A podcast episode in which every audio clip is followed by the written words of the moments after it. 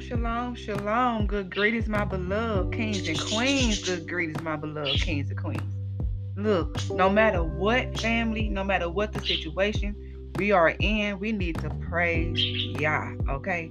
Praise Yahuwah, Yahushua HaMashiach, okay? That's who we supposed to honor and praise on a daily, okay? So before I get to the message, okay, we're going to read Daniel 4, verses 34 and it reads, At the end of the time, I, I got, uh, Father, help me say this man name, Nebuchadnezzar, lifted up, lifted my eyes to heaven, and my understanding returned to me, and I blessed the Most High, and praise and honor Him who lives forever.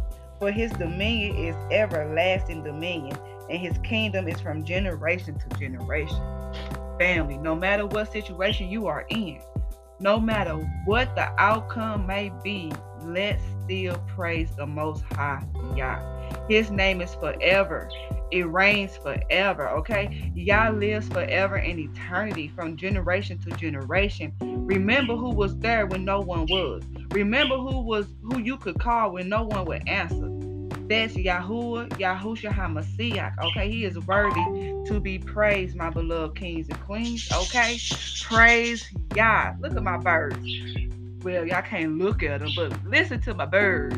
Praise Yah. Okay, praise His holy name. No matter what situation you in, you could be going through the worstest of the worst. Okay, but praise Yah. May the shalom of our Father be with you.